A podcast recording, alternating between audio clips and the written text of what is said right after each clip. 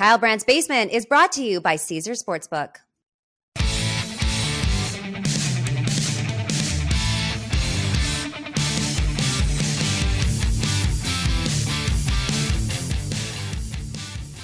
Hey, Kyle Brandt's Basement on a Monday. It is a holiday right now from school, so we might have interruptions from the children. They might be coming in. Let's hope not, because I have so much to talk about. The Panthers fired their head coach, Matt Rhule. I think it's a huge bummer. I like Matt Rhule. He brings a lot of positivity. It's kind of something we should root for. And he gone. Uh, we have to talk about the New York NFL teams, both the ones in New Jersey and the one that is actually in New York. We are going to do takes on takes. I think we have Rex Ryan versus Michael Irvin in takes on takes. Speaking of Rex Ryan, I'm wearing my Hard Knocks Jets crew shirt right here, given to me by a friend named Garrett Fatizzi at NFL Films. This is a souvenir. This is like an old concert shirt from like the best tour of all time. Hard Knocks New York Jets. Best Hard Knocks season ever. I would love to say our guys with the Lions this last year with Dan Campbell, but I'm just so crestfallen what's happened to the 2022 Lions. They suck. At least they were hanging their hat on them. Man, the offense is amazing, but the defense is terrible. That they just got shut out. Can't get shut out at the professional level. It's just not acceptable, especially to like a meandering uh, Patriots team. But like I said, a lot of stuff to get to. Also, uh, Neil deGrasse Tyson, who's a very smart guy, just ask him, did what he does and comes out and says, now hold on, that would never happen. And he's got thoughts on Top Gun Maverick, is leading us to a conversation about what are the movie characters that dude totally would have died. There's no way they would survive. Like, what is the Hall of Fame of that? We have great submissions from you. They say Pete Mitchell wouldn't have survived that Mach 30 uh, cruise he was in. Who cares, really? But we'll get into it, and we have your submissions. But that's it. Let's get started. Let's play a little hoop, baby. Let's go to the Sky Cam. Three, two, one, Sky Cam. I'm gonna go dribble, dribble, dribble, release. I did a little upper body at the gym today. Not to brag, but this is probably gonna be awkward. Nah, rimming, no, kind of a little bit of a of a Nick Young there. Yeah, I made. No, I didn't. I missed again. My percentage just plummeting. I'm coming for you, Ben Wallace. In the meantime, I'm going for what I love, what I hate, and what's hilarious.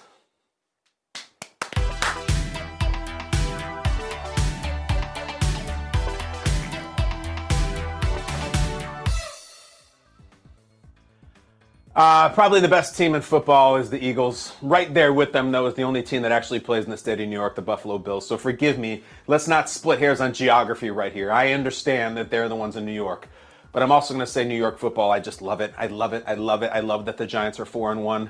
I love that the Jets are 3 and 2. Jets being 3 and 2 feels like 13 and 0. I, I keep saying it. it feels like they haven't lost in months. Oh, it's so cool. And they, who cares? They beat the, the Dolphins' third string quarterback. I do not care. You know what else I find is hilarious?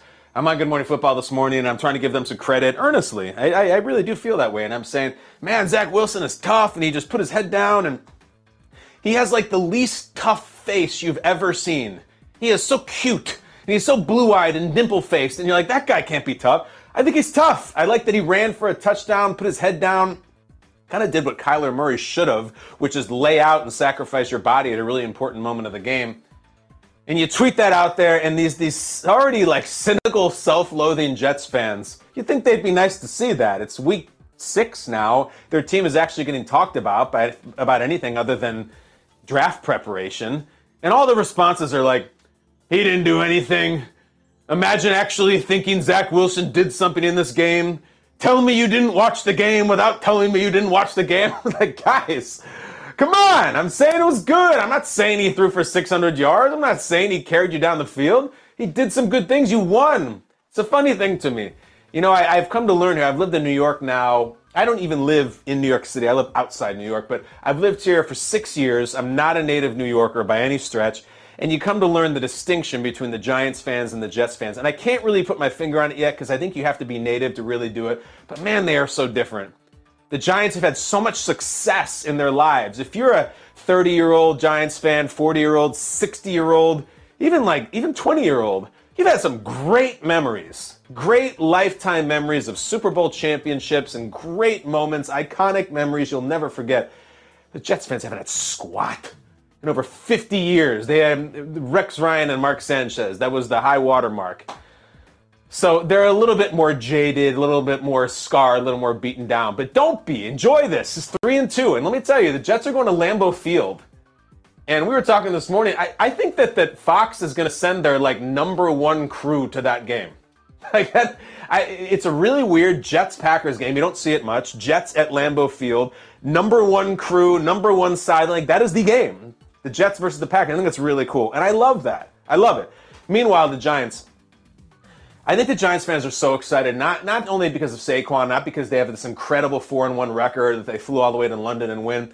This is what I've learned about Giants fans. Again, I've been here six years. I'm no New Yorker. I went to college in New Jersey and I've lived here for six years, but I, I'm just I'm trying.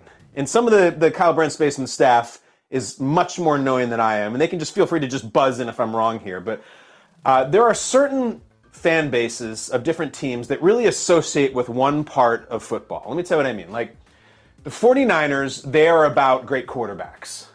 They are obviously Montana and Young, and they will never sit here and, and like freak out about their coaches really outside of Walsh. Like you don't hear when Niners greatness comes up. You're not like George Seifert. He was the man. Like he's our guy. There's not a George Seifert statue out there, even though he had this incredible year in '94. The Niners are a quarterback organization. The Ravens are defense.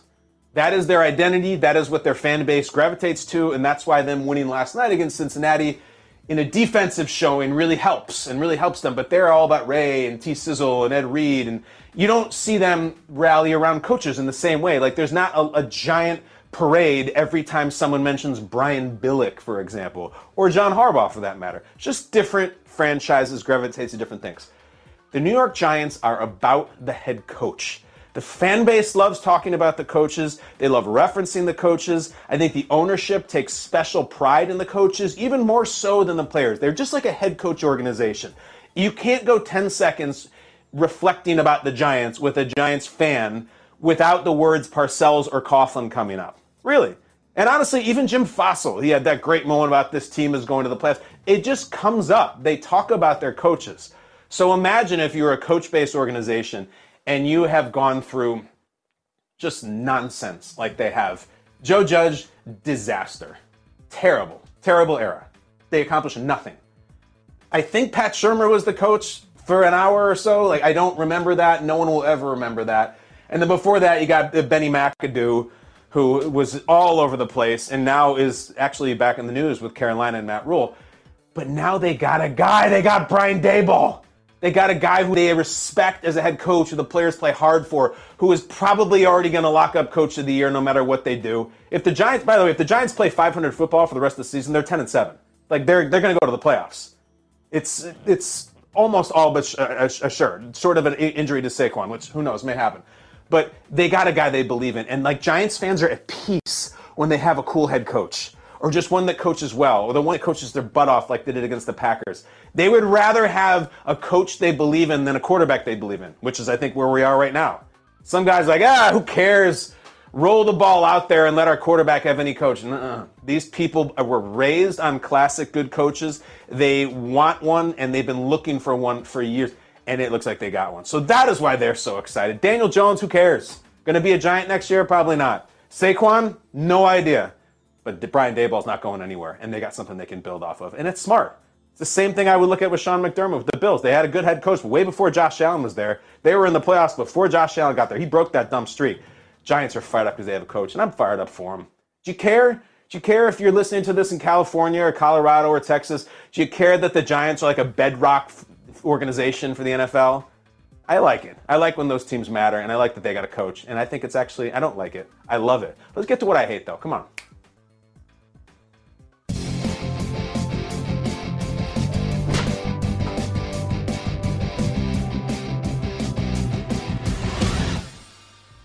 All right, so Matt Rhule has been uh, terminated, as they say. He's been fired. He is no longer the head coach in Carolina. So is his defensive coordinator, Phil Snow, and Steve Wilks, who was given exactly one season as the Arizona Cardinals head coach a few years back, the Josh Rosen rookie year season. He will now uh, assume control of the Carolina Panthers. Well, let's just run through this quick. I hate that, that Matt Rhule didn't work out.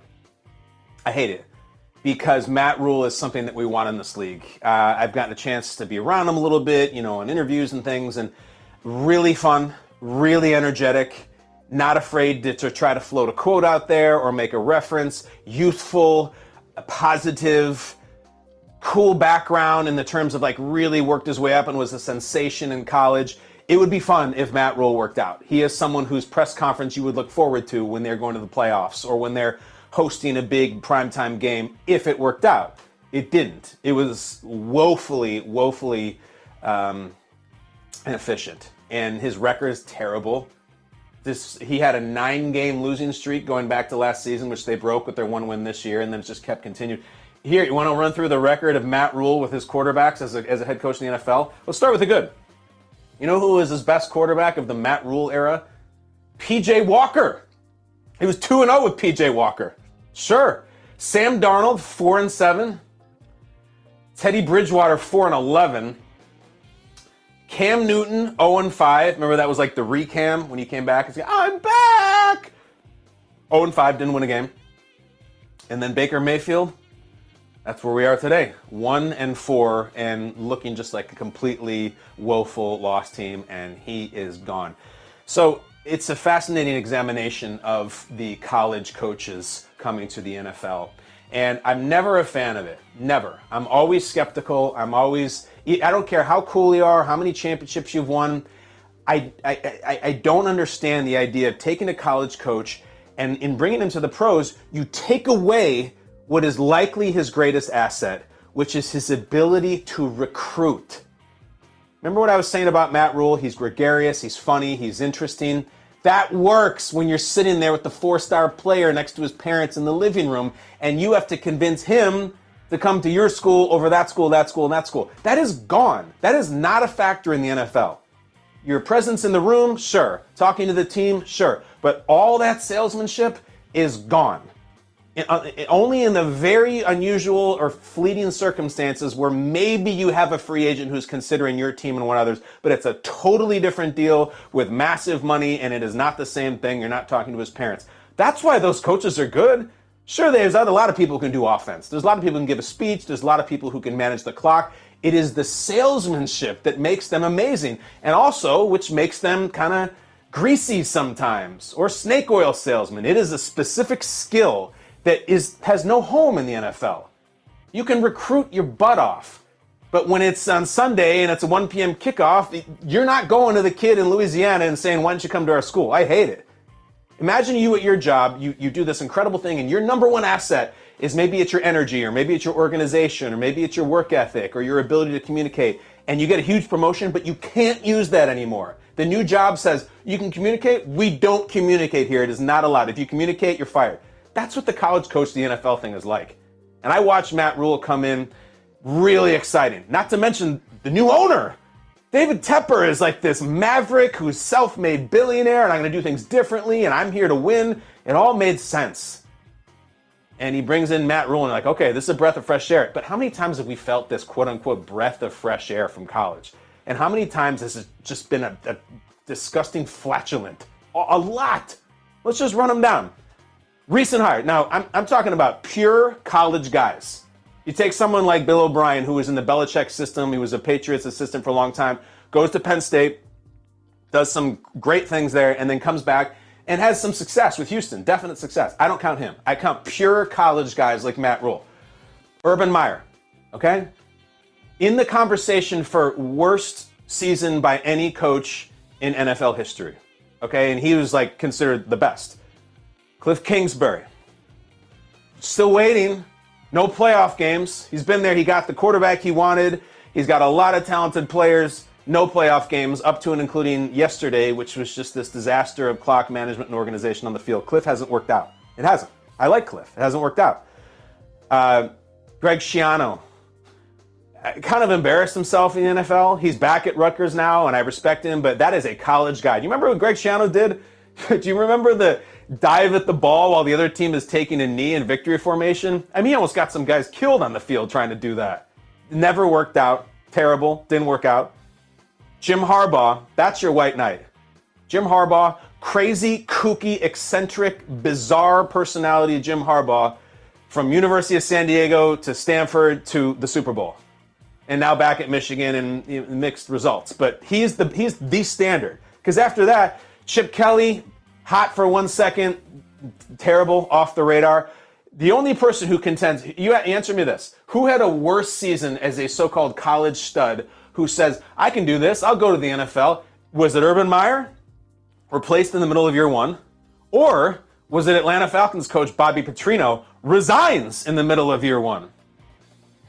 I don't know. It's it's pro, it's I, I think it actually is Urban Meyer because Bobby Petrino was um, really a greaseball and stabbed his players in the back and left them a form letter in their lockers after a loss saying, uh, "It's been an honor, but I'm going to go coach Arkansas." He's just like, "Look, I got this great offer. I'm out of here. I'm sorry. This is too big for me. This sucks. I'm going to go back to coaching college." Urban Meyer was just like this completely insipid, cold, demeaning person who didn't even travel back with them on the on the road trip because he was playing tiddlywinks with some co-ed in a bar allegedly, and just got fired in the middle of the season. I think it'd be worse. But this is my point. Nick Saban, ridiculous. He made the Culpepper decision over Brees, but he was going anyway. He wanted the Alabama job. Steve Spurrier, that was the one. We're gonna get the band back together. It's, it's no big deal. I'm a college coach. I'm just gonna coach on Sundays, and here's what I'll do. I'll take Danny Wuerffel and uh, Chris Doering and every other player ever coached at Florida, and it'll be the same thing. We'll just run the Spurrier offense, and we're just going to go up and down the field like we're back in the ACC playing against Wake Forest. Did not work out. Disaster. Disaster. And these are the best guys. These are the best college coaches of like the last 30 years. Great college coaches. Uh, Butch Davis, no, just on and on and on. So you look at these guys like Lincoln Riley or Dabo or anybody like that, and you're like, why do you even want to make the jump? I understand Matt Rhule is different guy. Like, why did Urban Meyer really want to come coach the Jaguars, coach Trevor Lawrence? The money now in college is so big.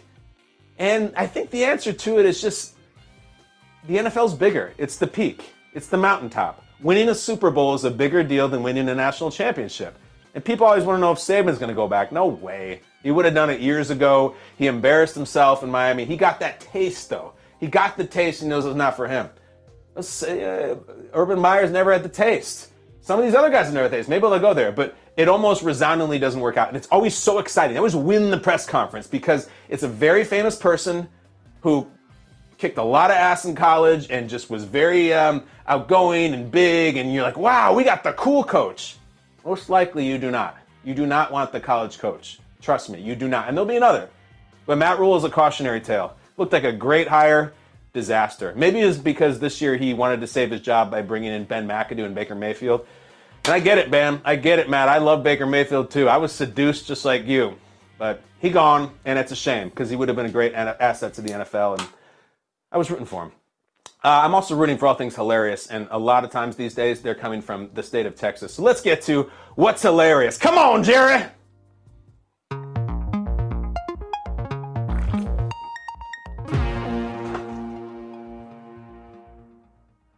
I'll have what Jerry Jones is having right now.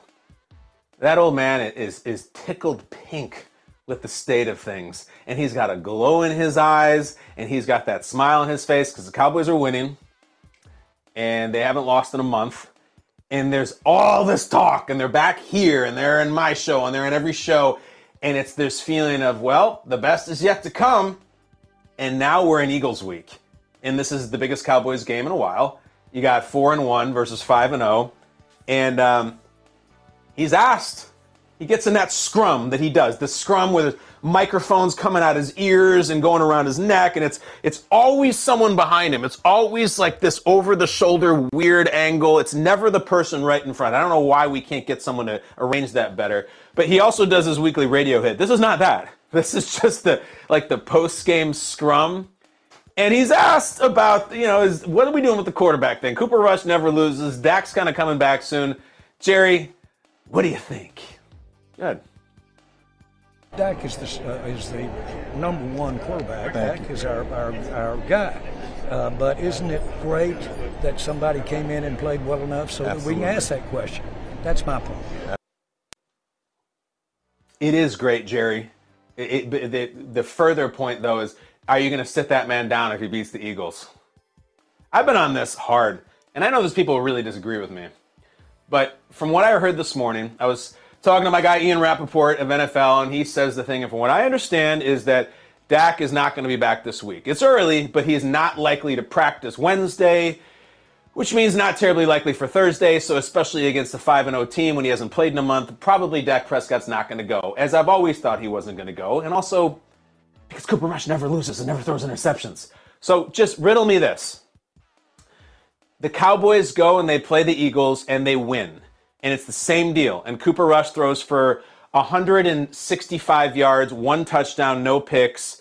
Tony Pollard has a touchdown, Zeke has a touchdown, and they win 21 to 19 over the Eagles and knock the Eagles off in the unbeaten. Oh my gosh, there's no undefeated teams anymore. And the Eagles are 5 and 1, and so are the Cowboys, and we got a tie at first place, and they actually have first place because they just beat the Eagles. Are you sitting down Cooper Rush? You sure? You sure? Dak is the future, no doubt. Is he the present? I wouldn't do it. I wouldn't. You have a five game win streak. How many times do I have to say this? I'm, I'm going to be so mad if they sit him down. But the fun part, if they sit him down, is that what if Dak comes back and is rusty as hell and he does throw three interceptions? Because Dak has that game in him, maybe. then, then I got to go to the scrum. Because what if that winning streak that Cooper Rush was the orchestrator of, maybe the manager of, comes to a screeching halt and Dak doesn't have him? I just think, look, Money, sure. Talent, sure. Leadership, sure. Future, sure. It is all Dak Prescott. And this is not some ridiculous Tom Brady, Drew Bledsoe situation. And yet, momentum, chemistry, team, locker room, rhythm, it is all there. It's not pretty. I think Cooper Rush threw for like 92 yards this weekend. They won. I don't care. They beat the Rams. They got enough done. To take that and say, we love you, you just won five in a row and you beat the undefeated Eagles. Now you go sit down right over there. And I don't even give credit to Mike McCarthy making the decision. I just always think it's Jerry because it's Jerry. And they sit him down. I don't know. I, I hate it. I think it would risk a lot. And it, it's it's not what I see on the field. And it's not what I see them continuing to do. And look, Dak's a team guy. Dak understands. And you can keep milking that thing about, hey, just not gripping the ball that well yet. I wouldn't do it. And then if you say, what if they win six, seven, eight in a row? Then what do you tell Dak? You say, Dak, we're winning six, seven, eight in a row. Take it easy. We got a long future here, but we have something really special going on right now, and stick with Cooper Rush. It's awesome. It's it all comes to a screeching halt, of course, and believe me, Philadelphia, I hear you. If Cooper Rush throws his first three picks of the season against the Eagles and they get crushed, which they might because the Eagles are great, then it's fine. Then it's over. And that was a nice run. Let me tell you something. If that SOB, Cooper Rush, wins this game against the Eagles, you better don't. You better don't sit him down. Don't do it, Jerry. Don't. You'll, it'll mess this thing up. Now that will be really hilarious. But in the meantime, I'm Team Cooper Rush. I'm also Team Takes on Takes. Let's go. It's gonna be a good one. This show is sponsored by BetterHelp. When you're at your best, you can do great things. But sometimes life gets you bogged down and you may feel overwhelmed or like you're not showing up in the way that you want to. Working with a therapist can help you get closer to the best version of you. Because when you feel empowered, you're more prepared to take on everything life throws at you. I've been going to therapy for years, and having somebody listen to me without judgment is the most important thing. Now, if you're thinking of giving therapy a try, BetterHelp is a great option. It's convenient, flexible, affordable, and entirely online. Just fill out a brief questionnaire to get matched with a licensed therapist and switch therapists anytime for no additional charge. If you want to live a more empowered life, therapy can get you there. Visit betterhelp.com slash Bomani today to get 10% off your first month. That's betterhelp, H-E-L-P dot com slash Bomani. Another day is here and you're ready for it. What to wear? Check. Breakfast, lunch, and dinner? Check. Planning for what's next and how to save for it? That's where Bank of America can help. For your financial to-dos, Bank of America has experts ready to help get you closer to your goals. Get started at one of our local financial centers or 24-7 in our mobile banking app. Find a location near you at bankofamerica.com slash talk to us. What would you like the power to do? Mobile banking requires downloading the app and is only available for select devices. Message and data rates may apply. Bank of America and a member FDIC.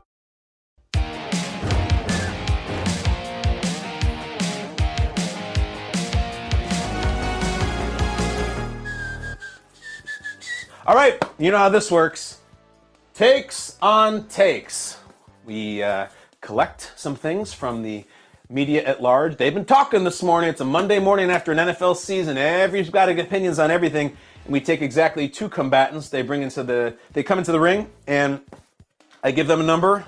I listen, I learn, I point things out. I have a unique perspective that I, I do what these people do for a living. I sit at a desk on live TV and talk about football. So I know some behind the scenes things that go into making this happen. Plus, I'm just like you. I'm hearing this for the first time, two takes I have never heard before, but the staff has put together.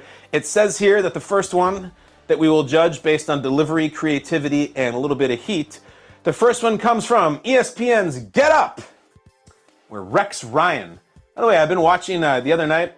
Brooke and I on Friday night we sat down. We watched the Amazing Race program on CBS, which is Rex Ryan is in. He's in one of the teams, and it's him and like his buddy, his golfing buddy. It's not It's not like Mark Sanchez or Thomas Jones or Nick Mangold or somebody like that. It's his golfing buddy, and Rex is there, and he's getting after it, and he's he's just a whole hell of a lot of giant white teeth. You can't stop looking at Rex's teeth, which works, I guess. But he's running through Europe or wherever the hell they are. He's doing a good job.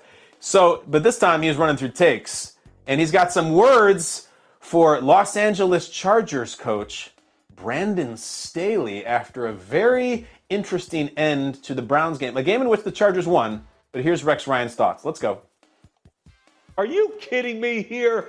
What? I mean, this is absolutely atrocious. Right here, no, punt the ball. Hey, I got a plan for you, Brandon Staley. I can give you a play that almost guarantees you 45 play, 45 yards. Right. It's called a punt.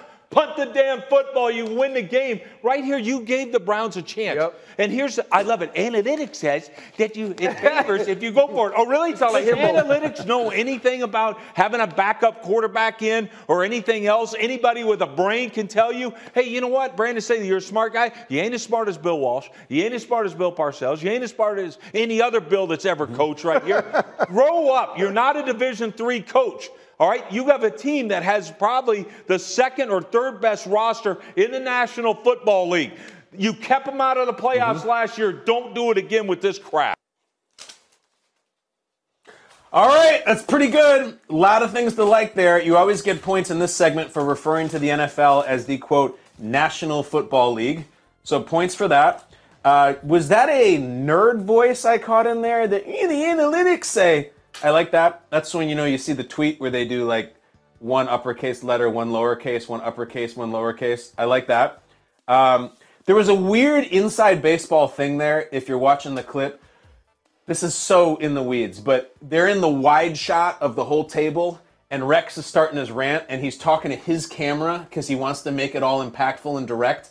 And for whatever reason, the director's staying on the four shot. So it's this shot of him not looking at his co host and actually looking at his camera. That actually was a little awkward for me. And I actually have to deduct him a little bit. Watch it back. You'll see what I'm talking about. He's waiting to talk to his camera and then he doesn't, or maybe he's looking at the monitor. But there is a little TV mechanic thing that's a little bit off. I like the end of it with crap.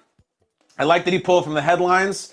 Uh, and I like that he was true to himself. Um, I try to imagine Rex Ryan if he's when he's playing in the in the playoff games against Belichick, what was it, 12, 15 years ago, right after he was doing the Hard Knocks Jets season, if someone had come up to him and said, uh, well, coach, actually, I, I did some calculations here, and you should actually uh, throw to Braylon Edwards on this fourth and two instead of punting. What he would have done with that analytics. I think he probably would have done what Indians manager Lou Brown does with uh, Corbin Bernsen's no calisthenics clause in his contract, which is to take it out uh, remove his um, manhood and urinate on it. Probably right there on the sideline. That's a pretty fun take.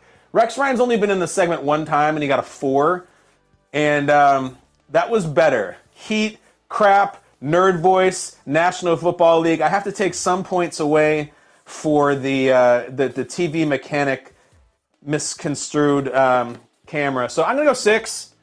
I go six. It did make me laugh. Maybe I, I, I would have given him a seven, but just the like I don't know daily morning show TV nerd thing in me was bothered by where his his eye his eye contact was going, and you don't care about that, but I do. That's a six, and it's a beatable score. I love you, Rex. I'm watching you on CBS. I hope you win the whole race. I could probably go online and find out that you don't, or you do. But here we go. The lights come down. Here comes the the Gary Glitter because we got like a champ coming in. uh, making his fourth appearance in Takes on Takes, having scored a six, a seven, and yes, folks, a nine, is a Hall of Famer, former Dallas Cowboy, number 88, Michael Irvin, with a take. You won't believe this. I hope I'm reading this right. On the Dallas Cowboys. Let's just see it. Go ahead, Irv. This defense right now is no doubt to me right now the best defense in the NFL. And this is a defense that can get a team to the Super Bowl. I'm, I'm kind of tempered. I, I, I want to go crazy, but I'm looking right on the forefront, right here, right, right what's in front of me, which is the Philadelphia Eagles. So I want my Cowboys to enjoy all of this victory, all of this love. But ye not pat yourself on the back all day long because we got business at hand right in front of our eyes. Because everybody here has already crowned the Eagles as the champ. The same place my career ended, we are about to go back to it, and going to snatch victory out of this thing right here. And when we do, when we do, everybody shall settle down. And I'm to tell you something, man. We're to give you some room on this bus. Because y'all gonna come on across, you're gonna come on across the water now. And, and, and we're not even at our best. Think about this. Think about that. Think about this. We got Tyron Smith. Who he's a coming, he's a coming, he's a coming, and I and, and they will find someone for Tyron Smith, and then I, and, and then you got Dak Prescott, he's a coming, he's coming. You, you gonna have that defense, and the quarterback gonna have 300 yards passing. It's going to be simply put to bed. The Dallas Cowboys are the best team in the NFL, baby, and we are ready and we are rolling. that took a jump at the end. That really elevated quickly, jumped up a notch. Look, maybe Irv is not for everyone. I, I sit there in that clip. Orlovsky's just to his left with this smile on his face like a kid in a school picture in first grade. That's how I feel. You're just like, I'm just going to stay out of the way of this. I'm not doing the full shtick like like Stephen A. is doing. I'm just sit here and just amuse. Um, that jumped up a notch. Okay. Um, you kind of get a little bit glazed over because it's Irv talking about the Cowboys like always, and so you know, all right, another thing with Irv and the Cowboys. All right, we like it. it keeps the people play the hits, right? It's fun. And then he starts saying, um, "I like the take about there's room on the bus. That's kind of a cool perspective and a little uh, illustration he's making of that you're going to be coming over." Um, part of me just really likes, and this is the first take magic. I'm already looking forward to the Monday show if and when the Cowboys lose, because that's kind of fun. And I just have to say though that uh, when he come, he, he didn't have to. It was like he he had already won the game, but as the clock is winding down, it was like this: the players on the NBA are and they're already like shaking hands and good game and everything. And Irv decided to just grab the loose ball, and there's three, two, one and just jump off from the free throw line and do a between the legs tomahawk just to amuse the fans. And that was him getting in at the buzzer that they're the best team in the NFL, which is just awesome. And I don't know, maybe they are, but I didn't need that. And it was like you're you're sitting at the table, you're getting prepared to respond to what Irv's saying. If you're Orlovsky or Molly or Stephen A. And you're saying, all right, we're in the best. Whoa, whoa, whoa! Did you just say the best team in the NFL? Uh, and that's the magic of Irv. So Listen, he's a tough beat, guys, and we got another win from Michael Irvin. It's a seven. It's not his nine. It's not. It's not as funny. It's not quite as foaming at the mouth as it usually was. But I give him a seven. He gets the victory over Rex Ryan. Rex Ryan maybe he'll win a million bucks in the Amazing Race, but right now uh, the amazing streak in the takes on takes thing goes to Michael Irvin, who really is one of the best in the game, and he gets a seven and he wins but now we have to get to our guy, Sam Pepper, real name, not a stage name. He's already made all the jokes. He was discouraged from being a doctor, so he'd be Dr. Pepper. He couldn't be in the military, so he'd be Sergeant Pepper. But he's our Pepper, our red hot chili, in fact, Sam Pepper, who always keeps us aware in a segment that we call Brandt Awareness. Spin the newspaper. Mother's Day is around the corner. Find the perfect gift for the mom in your life with a stunning piece of jewelry from Blue Nile. From timeless pearls to dazzling gemstones, Blue Nile has something she'll adore. Need it fast? Most items can ship overnight. Plus, enjoy guaranteed free shipping and returns. Don't miss our special Mother's Day deals. Save big on the season's most beautiful trends. For a limited time, get up to 50% off by going to BlueNile.com. That's BlueNile.com.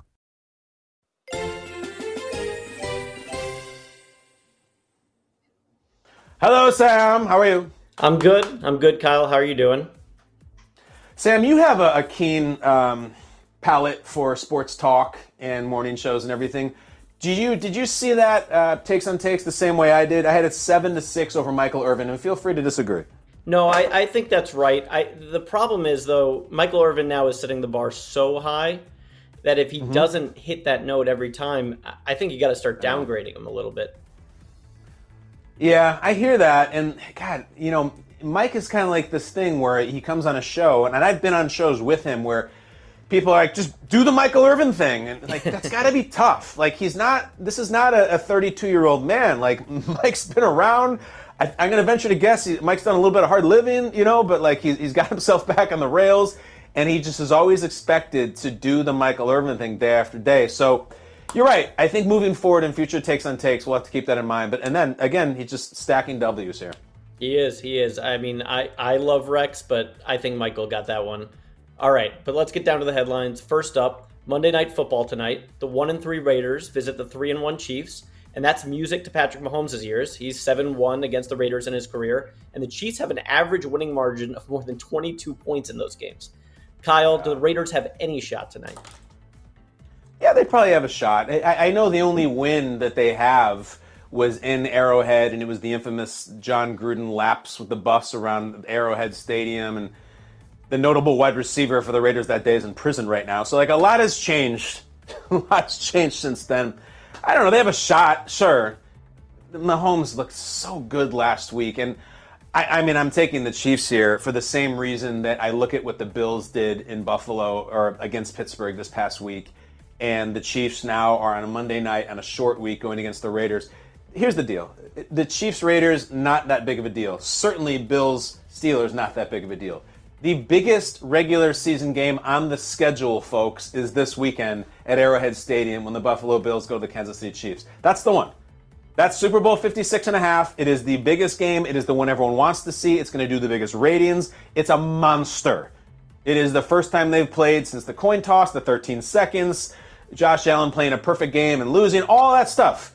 And believe me, we're going to talk a lot about it tomorrow with Josh. Josh will be here, and I don't know how he's going to respond to the questions. If he's going to go into, you know, it's just it's just another game, and we're going to do our best to prepare, and maybe he will, or if he says, "Look, I know what time it is. This is a history we have with these guys, and we're going to play them." So, listen, this I was worried. I mean, I wasn't worried. I was aware that there was an opportunity for the Bills this past week to overlook the Steelers with their first time starting rookie quarterback coming to their house and maybe play a sloppy game and have to really count on a field goal at the end of the game.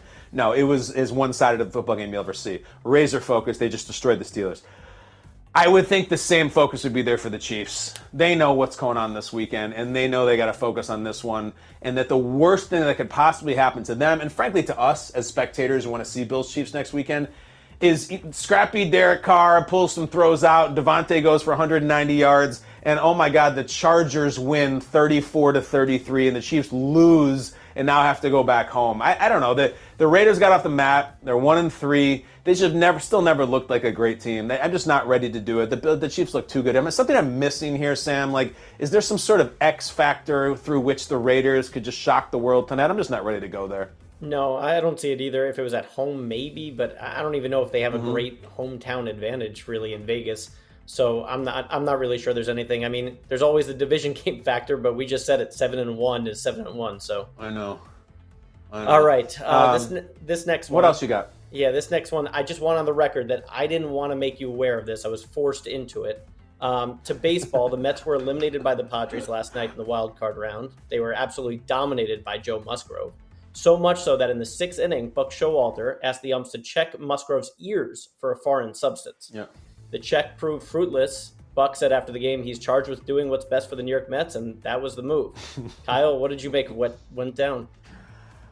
All right, so I'm watching the Monday Night Football game, and I, will just be on cards on the table. I'm not paying attention to baseball a ton right now. I probably should be, but I don't know. If I worked for MLB Network in the morning, I would be paying attention to more. So the reason I bring it up I wake up this morning, and since I go to bed very early comparatively to other people, my morning check the phone routine is a different deal. There's a lot of text, there's a lot of emails. Sometimes there'll be a note from my wife, and there's there'll be all sorts of things that happen after I went to bed in the world. Like I remember waking up to find out uh, about the Oscars thing at the end, where they messed it up, and Jimmy Kimmel was up there, and they read the wrong Best Picture. I remember waking up to uh, learn that Trump had won the election. Like I just I wake up to stuff that most people don't because sometimes I go to bed at like 9:30 p.m. Eastern time. So this morning I get to the phone, and you know it's, it's all this text and whatever, and then it's like I start to look at what happened last night, and I just see these weird images, and it's this umpire, and he's he's dealing with this pitcher, and he's doing this on his ears. It's really I, I'm like, what the hell is this? And then I see people tweeting about it, and I don't understand the context. So when you wake up at 4:30 and you're starting to think about Bengals Ravens and you're disoriented, you don't know where to put that. Like what the bleep is going on and why is there an image? Because it clearly wasn't like a his own coach who was doing it, and even if it was his coach, why would he be rubbing his ears? Why would anybody be rubbing his ears? And then you start to see the responses. That old buck, like wily old buck, who's who's been around the block 50 different times, pulled some stuff. It, se- it seems to me that he was trying like to save our ship. Get in here, Sam. I want your thoughts on this. This seemed to be a um, desperate break glass in case of emergency. Like we're about to end. Let me just try something nuts, and maybe I can rattle the pitcher. Is that what you read it, or was there a real threat that the guy was cheating, or was Buck like, look, we got a couple innings left, and this season's gonna be over, and it's an un- unmitigated disaster. Let me try something crazy and see if I can get in this guy's head. I think it's somewhere. It's somewhere around that, but the internet was going absolutely was crazy about it for a couple innings. Okay. Absolutely crazy about Tell it me. for a couple innings. His ears were shiny. His curveballs were breaking off like Barry Zito meets Sandy Koufax. Okay. And uh, and I guess that reached the management of the Mets, which reached the dugout for the Mets.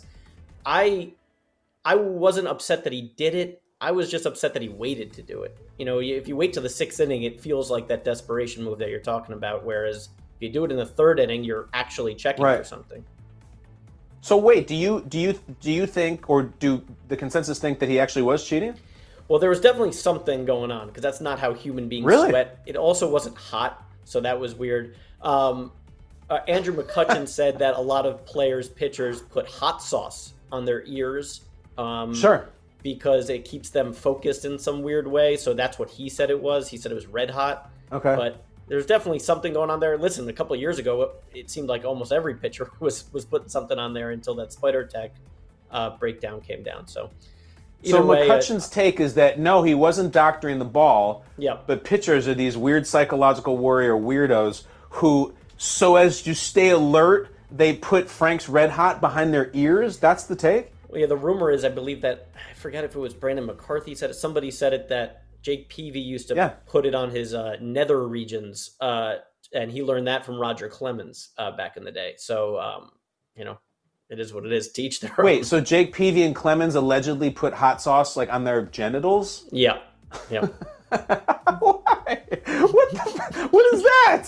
I, I I guess it Oh keeps them focused. I, I, don't, I don't really know. I, well, listen. The only thing I've heard like that was that Nate Burleson used to tell stories when he came in the league, and he played most of his career in Minnesota and Detroit, and and so like players would play. They'd have to go in Lambeau. They have to play in Chicago, and he said that players would come from the SEC who had never been in any atmosphere that was like less than 65 degrees in their whole lives. And then they'd have to go to Lambeau in like the first week of January, and it was negative 25. And he said that they would have these home remedies that like their parents would tell them or something, in which they would. It's not what it's not the X-rated one or kind of R-rated like you're talking about, but that they would put um, like cayenne pepper inside their socks, like just empty the whole thing of like the McCormick spice, and then pull their socks off because they believed that the heat from the pepper would make their feet warm and they'd put it in their gloves and everything. So I've never heard of anything like that. Th- th- Sam, honestly, you've done a lot of producing, you've done Fox stuff, you've done all kinds of things. Have you ever once gone with the hot sauce in your nether region just to fire you up for a show? I'll, I'll be I'll be honest with you. I never have, never have. Um, what about your I- personal life? No, it never in my personal life, uh, never, never did I think I'd be discussing it either. So you know, terrible, you know, terrible. All right, well, wow. Brings, yeah. That's talking baseball on Kyle Brandt's basement. Let's talk something go. else. I heard right, uh, well, Neil deGrasse Tyson wanted to yeah, show everyone exactly. how smart he is, as usual. What do you exactly. got? Exactly. Neil deGrasse Tyson finally saw Top Gun Maverick, Kyle, and he had this to say. He yeah. tweeted, "When Maverick ejected at Mach 10.5." He was going 7,000 miles per hour, giving him 400 million joules of kinetic energy, the explosive power of 100 kilograms of TNT. Situation okay. that makes human physiology that that human physiology is not designed to survive. So no, Maverick sure. does not walk away from this. He be dead, very dead. Kyle, do you have a response? Well, first, it, I think it lends even more credence, as if we needed it, to that fun internet theory that Maverick spends most of the movie in some sort of heaven state and everything goes perfect and he gets the girl and he makes up with Goose's son and he's on the boat. It's all very dreamlike. So I like anything that lends credence to that. Two, I don't care what DeGrasse Tyson says. I still think Tom Cruise could survive that. I don't know about Pete Mitchell. Fine. But I feel like Tom Cruise could survive that. I don't. I know the science doesn't work out. I don't care. I've watched that man for enough years that I think if you put 100 milligrams uh, of TNT in the same region that Roger Clemens apparently puts hot sauce, I still think Tom Cruise is walking out of it. So I don't care about that. I don't. We know, dude. It's Top Gun. Like there's there's a lot of things that wouldn't happen. Hey Neil, the pilots they don't play football on the beach with offense going at the same time against each other. It, it's licensed. It's Maverick wouldn't be able to just take a jet. There's a lot of things. And there's always Buzzkill City, but that's what he does. More importantly, Sam Pepper, I heard that we asked certain people, meaning our viewers and listeners and followers, that if we're going to assume that Maverick no way would he have survived the ejection, what are some of the real Hall of Famers of characters that no way they would have survived? All right, and this is great. This guy, Ben, says Wyatt Earp in Tombstone running into the direct middle of a shootout yelling, No, no. I've always thought this is one of the strangest scenes in an otherwise excellent movie. Climactic shootout versus the Cowboys with their red scarves and Earp and et al. And did they, like, did they run out of budget and they're like, listen, Kirk, we got to wrap this up soon. I know there's a lot of legends about Wyatt. Here's how we're going to do this just run into the river and start yelling no, and they'll just miss you and you blow them all away. It's the strangest thing. No! And he just starts blasting them all. It's very strange. It, it, it, nobody shots him down. He's wading into the river. Just always cracked me up. Great movie. That scene, a little much.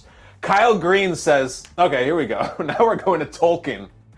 These are characters, there's no way they would have lived, a la Maverick, according to Neil deGrasse Tyson. Frodo got stabbed like three times and starved and was in a coma after a giant spider attacked him. Frodo went through a lot. Kyle, I, am I'm, I'm Frodo. Frodo went through a, a ton. He got stabbed by uh, a Mordor blade. He did have a giant spider not only put him in a coma but wrap him in, in webs. I think he had lembas bread though, so that fills the stomach of a grown man just with a small bite. So I can't see you. And plus, he had heart and he had magic and he had uh, Ethereal or whatever that armor was called. Eh, it's all right. Frodo. It's also it's it's that's fantasy stuff. I want the reality. Oh, we're going more. This guy says Gandalf fell off a cliff when pulled by a Balrog. Yes, fell through time and space forever. came back Snow White. I have no response to that. That's just a funny thing. He came back Snow White with like with a conditioned hair and a new staff. Gandalf the White. What's next? Can we have something ba- at least a movie that's trying to be based in reality? All right, this is I don't know if this is qualified. Owen Kinsky says the obvious one is Indiana Jones on the fridge. Setting aside the nuke, he would have snapped his neck the instant the fridge landed. Let me unpack that. This is from Indiana Jones and the crappy, crappy, blah, blah, blah. The Crystal Skull, aka uh, Shia LaBeouf swinging with cartoon monkeys through the jungle there's a point where Indy is in this made up town that's designed to test nuclear blasts. A nuke goes off, like a, a full ass nuke, and he gets inside a 1950s refrigerator and closes it and seals it or something. And then get the, the the fridge gets blasted like a mile in the air, and Indy is okay. You know what's an interesting sidebar on that? Not a quick sidebar. We haven't done one of those in a while. I'll get back to them. But interesting sidebar on that. For a while, the phrase "jump the shark" when something stops being cool or is, can, starts to be ridiculous was briefly replaced in internet speak with "it nuked the fridge." In other words, when Indiana Jones stopped being cool, it nuked the fridge. When something is no longer interesting or funny, it nuked the fridge. Had a hot moment. We went back to jump the shark, but nuked the fridge. What else? I like this topic. Characters that no way they would have survived. Ron Patrick says Roy Scheider in Jaws, he got the ultimate lucky shot off. Great pull. End of Jaws, the ship is sinking. Uh, we already know what happened to the other people, and Dreyfuss is somewhere scuba diving. But Roy Scheider's got a rifle, and he's on the, the very tip of the bow, and it's about to go down. And as it would happen, Jaws got a scuba tank in his mouth, and Roy Scheider's got a rifle and goes, Smile, you son of a boom! And he blasts the scuba tank, and it explodes, and the shark goes everywhere. Interesting note about that. Uh, Peter Benchley, who wrote the novel Jaws, um, had a totally different ending in the book, in which uh, the shark takes a lot of uh, spears and punishment, and he's in the water with the Roy Scheider character, and eventually the shark is coming up to Roy Scheider, is going to eat him, and he kind of just succumbs to his wounds and dies kind of gracefully in the water. Spielberg says, "I hate that ending. I need something dramatic. I need to see people scream." And so he comes up with this cockamamie thing with the rifle and the scuba tank. Peter Benchley says, Steven, it's a ridiculous ending. It would never happen. What are you talking about? Steven says, I don't care. I want to see that thing explode. I want people to cheer. I got Scheider saying the line, bam, and I think Spielberg was right. Obviously, everyone else did too. Anything else? I don't. I don't only have so many interesting little nuggets for you people. All right, Dan Seraphin hits the headliner here. Uh, yes, come on. We, we can't get through this with that, this is like saying, well, what are the best shooting guards in the NBA from North Carolina, and not saying you know, number 23. Harry and Marv's ability, these guys right here, these, Harry and Marv's ability to walk after the evenings they went through in both Home Alones. It's a great call. Um, it's obviously farce and ridiculous. Um, and there's always that website that does the complete list of punishings that Harry and Marv go through, including nail in the foot, iron to the face, paint bucket to the face. Um, they really, really get destroyed. The, honestly, I find the most entertaining part of Home Alone now as an adult. I like watching back and hearing Joe Pesci uh, be mad but not use profanity. Because this is right when he did Goodfellas. Joe Pesci is one of the biggest guys in the world, and Goodfellas is F this, F that all the time.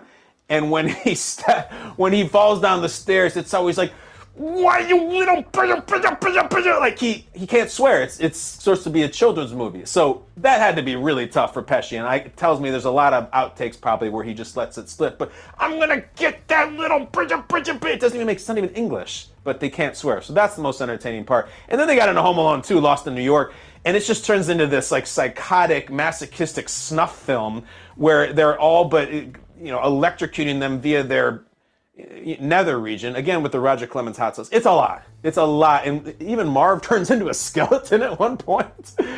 McAllister is a sick little bleeper, but that's a great example. I would also say uh, we're going to have Josh Allen back on tomorrow. He's going to give his review of The Fugitive, which he's never seen before. I don't know if Dr. Kimble is jumping off that dam and surviving. Now, Kimble's in great shape. We see it when he takes his shirt off to shave in the hospital room. He's, he's got that Harrison Ford, Indiana Jones body. Looks excellent. But he jumps off and he just like dives like head first. He doesn't even try to do it. it that must be a 300 foot fall into giant rapids and God knows what kind of concrete down there. I don't know if he would survive that. Um, and a lot of the people thought he wouldn't either. But um, Tommy Lee kind of knew it. So that's it. That's the list. Um, the Kyle Brandt staff, Kyle Brandt basement staff suggestion was Wiley Coyote, which is just a full cartoon Acme rocket right to the face, run off the cliff, realize you're not on the cliff, hold up a sign that says goodbye. That's pretty much what all of these equate to. That's kind of the goat, which is actually a coyote. But that's it. Thanks, Sam. Great job. Oh, Sam, wait, did we miss any? Did you have a submission? Get in here. Why not? Why not take it longer? What'd you have? I got one. Um, Carl and Die Hard. I mean, he was clearly dead, right? Like the hmm. the the long blonde uh, guy with the machine gun. I mean, he was hanging with chains. You know, like and then somehow next time we see him, he's walking yeah. out pretending to be a hostage. Gotta be. Gotta That's be a good it. submission. I, I find it interesting, Sam, that you would go with the movie Die Hard, but not the guy jumping off the building with a fire hose around his waist. like, there's a lot in that movie that probably shouldn't. But you're Probably. talking about the great late uh, Alexander Godunov, who plays Carl, who is actually hung, and he's sitting there unconscious with a chain around his neck, and he's dead. And then he comes out because they have to have they had to fulfill Carl's uh, redemption story about pulling his gun out, and he saves him at the end. Kind of a nice moment at the end, don't you think? Yeah, you know, it's a beautiful, it's a beautiful moment, um, for sure. Yeah, I huge mean, I- disparity between Carl and his brother, though. Carl's brother dies just falling down the stairs. Like that, that was easy for him, and he's got small feet too. Clearly, the beta of the brothers. What were you going to add? And uh, just a real quick, there's a new internet conspiracy Yeah. theory that Kevin McAllister grew What? up to be Jigsaw from the Saw movies. Just, just putting it out there. But that's for another day. Want to play a game? I'm going to throw bricks at your head and set up my micro machines. uh, thank you, thank you, thank you very much, Sam. I love that segment. We could keep doing that all day, but we can't because we have to say goodbye. You know how we do this? Let's go to the Skycam. To the Skycam, my friends. There it is.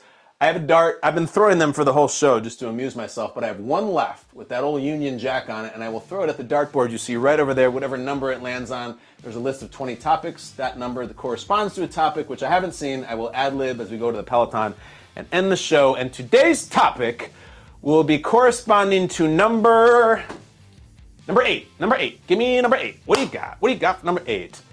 Do you believe in ghosts? Hmm. Imagine that being the question. Wait till we like do this a few months from now, and the guys are just coming up with just who knows. Um, we haven't even gotten to so are you crunchy or creamy peanut butter yet? We'll get there. Do you believe in ghosts? I've never seen one. I've never had that experience, and I'm when it comes to all that stuff, I'm, I'm usually kind of an annoyingly scientific-based guy. I'll tell you this: I have seen the major motion picture Three Men and a Baby, directed by Leonard Nimoy. You heard me right. Starring Ted Danson, um, Ted Danson, uh, Steve Guttenberg, and Tom Selleck, with a brief appearance by Nancy Travis at the end. And I don't care what you are going to send me online. I don't care what you're going to tweet me. I don't care what link you're going to send me. I believe that there is a ghost in that film.